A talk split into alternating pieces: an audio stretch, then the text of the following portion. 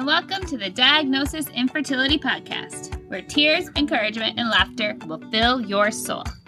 My name is Andrea, and my medical chart reads infertility. But I prefer to think of myself as an IVF warrior, because even though I now have two little humans in my house, that diagnosis not only has stayed on my medical chart, but continues to drive who I am. And when I was in the thick of it, it controlled who I was. I hated my body. I did not take care of myself. My mindset was totally off, and I obsessed about getting pregnant. And maybe you can connect with that too. If so, this podcast is for you. Here, it's all about real talk and giving you validation in that annoyingly real and raw emotion through this journey. As a health and life coach, I not only want to share my journey, but set you up with success as you navigate your own fertility struggles. Buckle up, lady, because here we go. Hey, and welcome back to the podcast. It is Tuesday, and I'm recording this again on a Tuesday. Remember how I said I was going to work ahead a little bit so I wasn't so overwhelmed? That didn't work so much because this last week, a wrench got thrown in our plans again with daycare being closed due to COVID or our kids not being able to go as they were exposed to COVID. Yes, we're still doing that. And yes, that's still a thing. And that's all we're going to say about that. But anyway, they were home and it was unexpected. And then my daughter ended up having a staph infection, which, long story short, she contracted from somebody else. And anyway, she had it. And so we just ended up keeping them home for the whole week. And Mark and I were going to record the podcast last Thursday because it was his time to be a guest again on the podcast, which I'm super excited about, but we couldn't record because we had both kids at home. And then today is his birthday, and so he is out doing his thing, golfing with the boys, and here I am recording this. So the intention is that Mark and I will record the next podcast together. I cannot wait. We're going to talk a lot about all the things I wouldn't let him do while we were trying to conceive. And I realize it now. It was quite insane of me. But you know what? There's somebody out there that is identifying hard with this. And you're not alone. I was also insane. And we're going to talk about it next week. We're going to talk about the male's perspective with that. And we're also going to talk about how, like, I was feeling to make it come out in being what I wouldn't let him do. Okay, anyway, dive in next week. Super excited. But today I want to talk a lot about being overwhelmed because this has been a current thing that is going on in my life right now is I'm feeling a different level of overwhelm than I normally feel.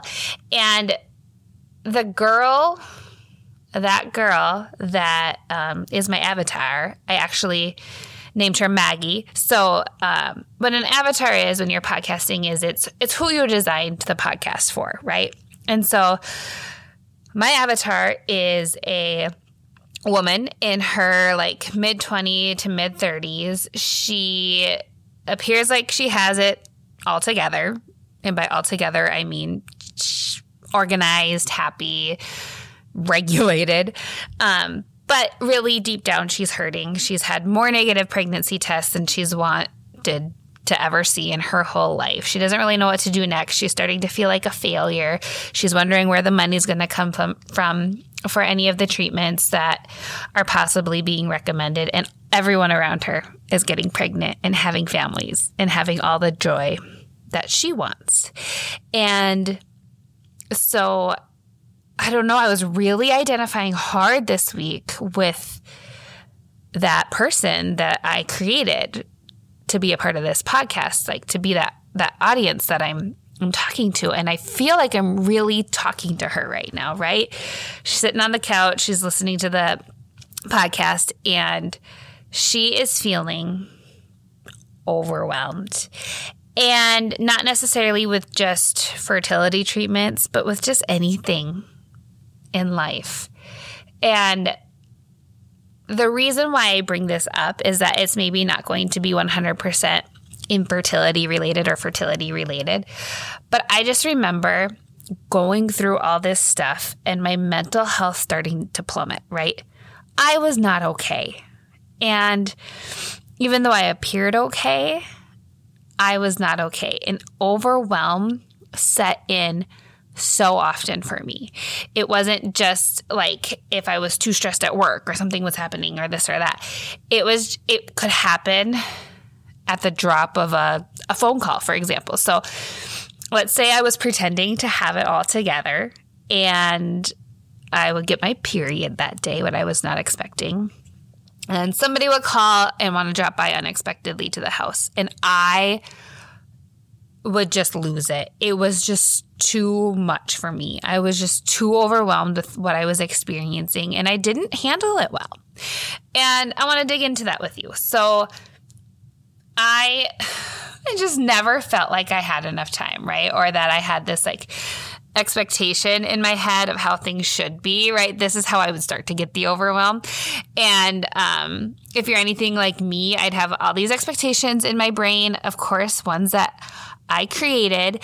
And I would think they're realistic. I would think, hey, yeah, I can get all the laundry done. I can get the dishes done. Oh, I probably need to mop the floor too. And all this stuff when I was just like packing up to go on vacation, right? Or if I only had like 2 hours of time, I thought I could do all of these things. In reality, like the expectations I put in my head, it's not that they were unrealistic, because they were very realistic. Like I could fold the laundry. I could get the laundry folded and put away. But the timeline and the subsequent activities I had after that to do as well, that was unrealistic. And so then I would start to spiral and stress into things like that I had according to like the plan in my head, when the plan in my head was actually not even a plan, but a dream that could never really happen unless I was like Hermione Granger. You know, like I could just wave a wand and everything would be perfect and fine. And my overwhelm would completely go away because everything in my life would be controlled. The laundry would be folded and put away. The floor would be washed. Dishes would be done. All those things, right? If that was done, the overwhelm would go away. Which I felt better when things were neat and tidy because I could control that. But the overwhelm didn't go away. It just manifested over and over because I really left it untreated. I didn't acknowledge it. I didn't have the healthy coping tools to support me through things. And so I would become easily overwhelmed. And so let's dig into what overwhelm actually is. And okay, I'm like, have a side note. Do you guys remember that movie, 10 Things I Hate About You? And the sister and her friend were like, I know you can be overwhelmed and you can be underwhelmed, but can you ever just be like whelmed? And she's like, I think you can in whatever country it was. So anyway, when I was digging into this a little bit of what overwhelm was, underwhelm came up and I just laughed because so dumb, but I love that movie. Okay. So overwhelm is when you are overcome with an emotion as a result of something like stress, work, feel of failure, all those things. That is just too much to handle. So overwhelm is when you're overcome with an emotion as a result of something, like a trigger or an experience, and it's just too much for you to handle.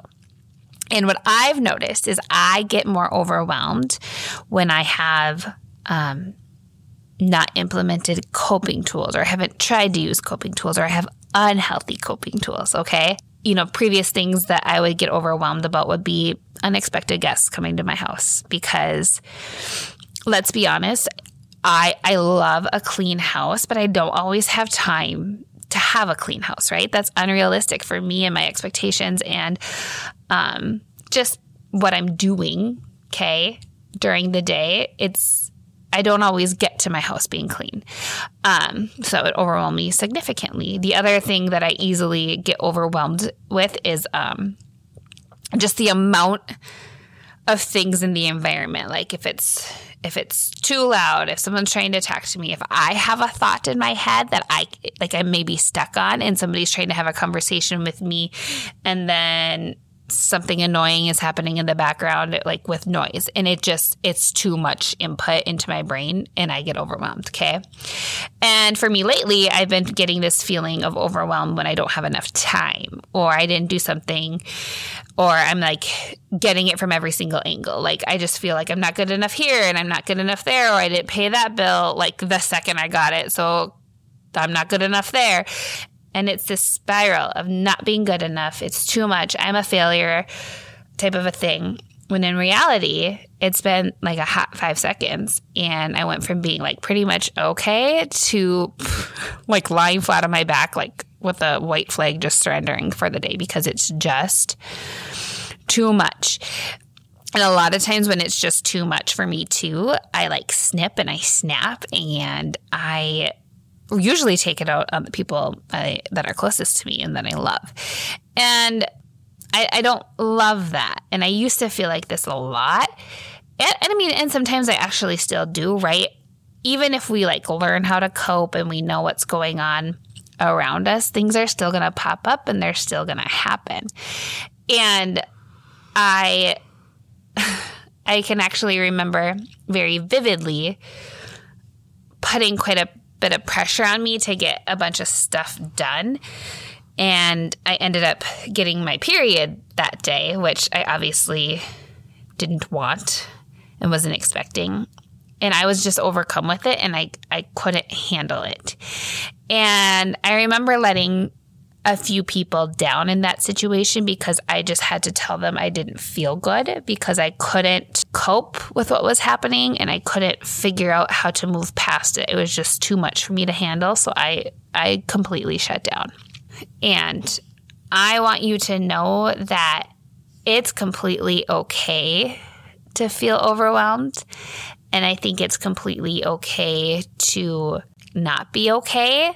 But at the same time, it's not a place that I love to be, and I'm sure it's not a place that you love to be. But know that it's okay to be totally overwhelmed and imperfect and sitting in this mess of emotion and guilt and not feeling good enough for anything, and knowing that you'll eventually be okay. You're gonna be okay. And I fully believe that you're gonna be okay. Not because I think I can wave this magic wand like Hermione Granger, right? But I just really believe in the mindset work that we can do as individuals going through this time, and just the self-work that you can start to feel okay again. A lot of times you'll see that couples going through infertility, you know, they'll post that they're still sad, or the sadness is always there. You know, grief hit me like a ton of bricks this week with Corbin. And I'm not going to say that this is never going to happen, because it's going to happen. But I also think there's something beautiful too about experiencing that overwhelm or that intense amount of emotion, and in this sense, grief, and knowing how to cope and learn to work through it in a deeper capacity. So honestly, I feel like if you're vibing hard with this, it's time to like go see a therapist, right? Because this is no way to live. And therapy has truly helped me so much see that I am good enough and I am worthy. And yes, I still feel overwhelmed, but I don't have that feeling of like I can't get through this anymore. Like I know what to do. I know I can take my deep breaths and like reset the emotion, right? I know what I need now to support myself through the overwhelm, okay? And I want you just to know too that you can be supported through the overwhelm, that it's okay to feel like this, but it's okay to learn how to pull yourself through it too. I always remember being so overwhelmed in the thick of infertility that I never thought I could work on myself. it like never crossed my mind that self-care had a space in fertility treatment. And man, I so wish I did. I so wish I had started to navigate this while I was going through that, because I mean, I'm on fire now, right? Like, I am living the life of my wildest dreams. And I just wish I was able to do that sooner and through a really hard time. So, okay, here's a few things to help support you get through a big emotion right now or the overwhelm right now. Okay, take a few deep breaths. I always use the rule of three whenever I'm at that like moment of overwhelm and I don't know what's going to happen and I'm just like bubbling up to the surface. I take three long, deep breaths. And I don't say anything until those three deep breaths are done, because I honestly every single time have like a layer lift off me when I do that. I feel more calm, and I've already had like a few seconds to figure out how I'm going to react. And it can usually get me in that more rational mindset versus that emotional mindset. Okay. So three long, deep breaths. Okay. The next thing too, I would talk like verbalize it. Get out what you're feeling. Like, I am feeling really vulnerable and embarrassed right now that you're in my house and it is a freaking disaster. Okay, that's going to help me get out how I'm feeling.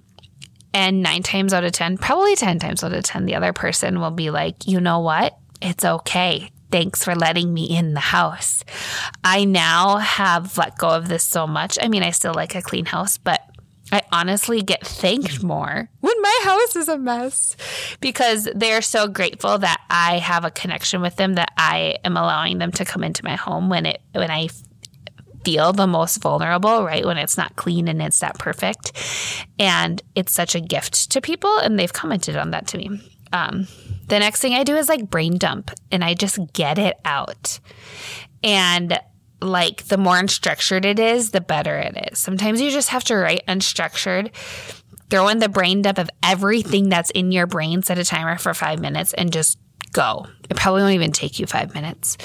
And honestly, you feel so much better. A lot of times, like, that brain dump can go into like why you're feeling anxious about something. And then the last thing I do is break it up.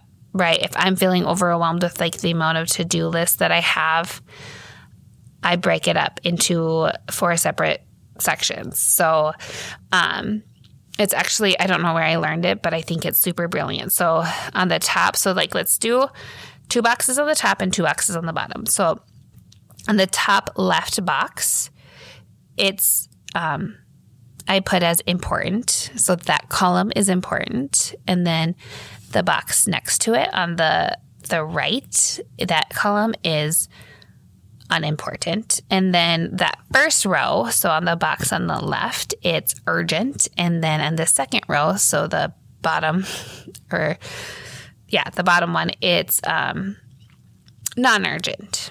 Okay. And so you have this box of things. So that first box is urgent and important. The second box on the top is urgent and not important. And then on the bottom, it's important but non-urgent. And then that last box is non-important and non-urgent. And sometimes I will write that out and I'll put the things that are in my head of things to do. And if it's in that urgent and important, then yeah, we figure out how we get that done. Okay. We prioritize those first. If it's not important and urgent, I delegate it. So can somebody else do this? Because it's urgent, but it doesn't mean that much to me. So can somebody else get that done? The next box down, so on the second row, but the first column is important but non-urgent. And so that's something you can schedule, right? That doesn't have to be done today. You can schedule that, but it's important enough to get in your schedule. And then anything that falls in the non-urgent, non-important box, I just like totally nix. I don't even do. Just get it off of your to-do list. Say no. And so I've used that tool a lot when I've been feeling overwhelmed, and it's been really helpful. So, okay. There you go. Thank you for pressing play today. If you found value in today's episode or feel that someone in your life could use a burst, share this episode on social media. Don't forget to tag me in it so I can give you a shout out. Or send it to your husband, a friend, or even your mom right now. Sometimes we need to share what resonates with us so other people can understand too. And remember, maybe it's time to stop being afraid of what can go wrong and start being excited about what can go right. You've got this. You are doing a great job. Until next time.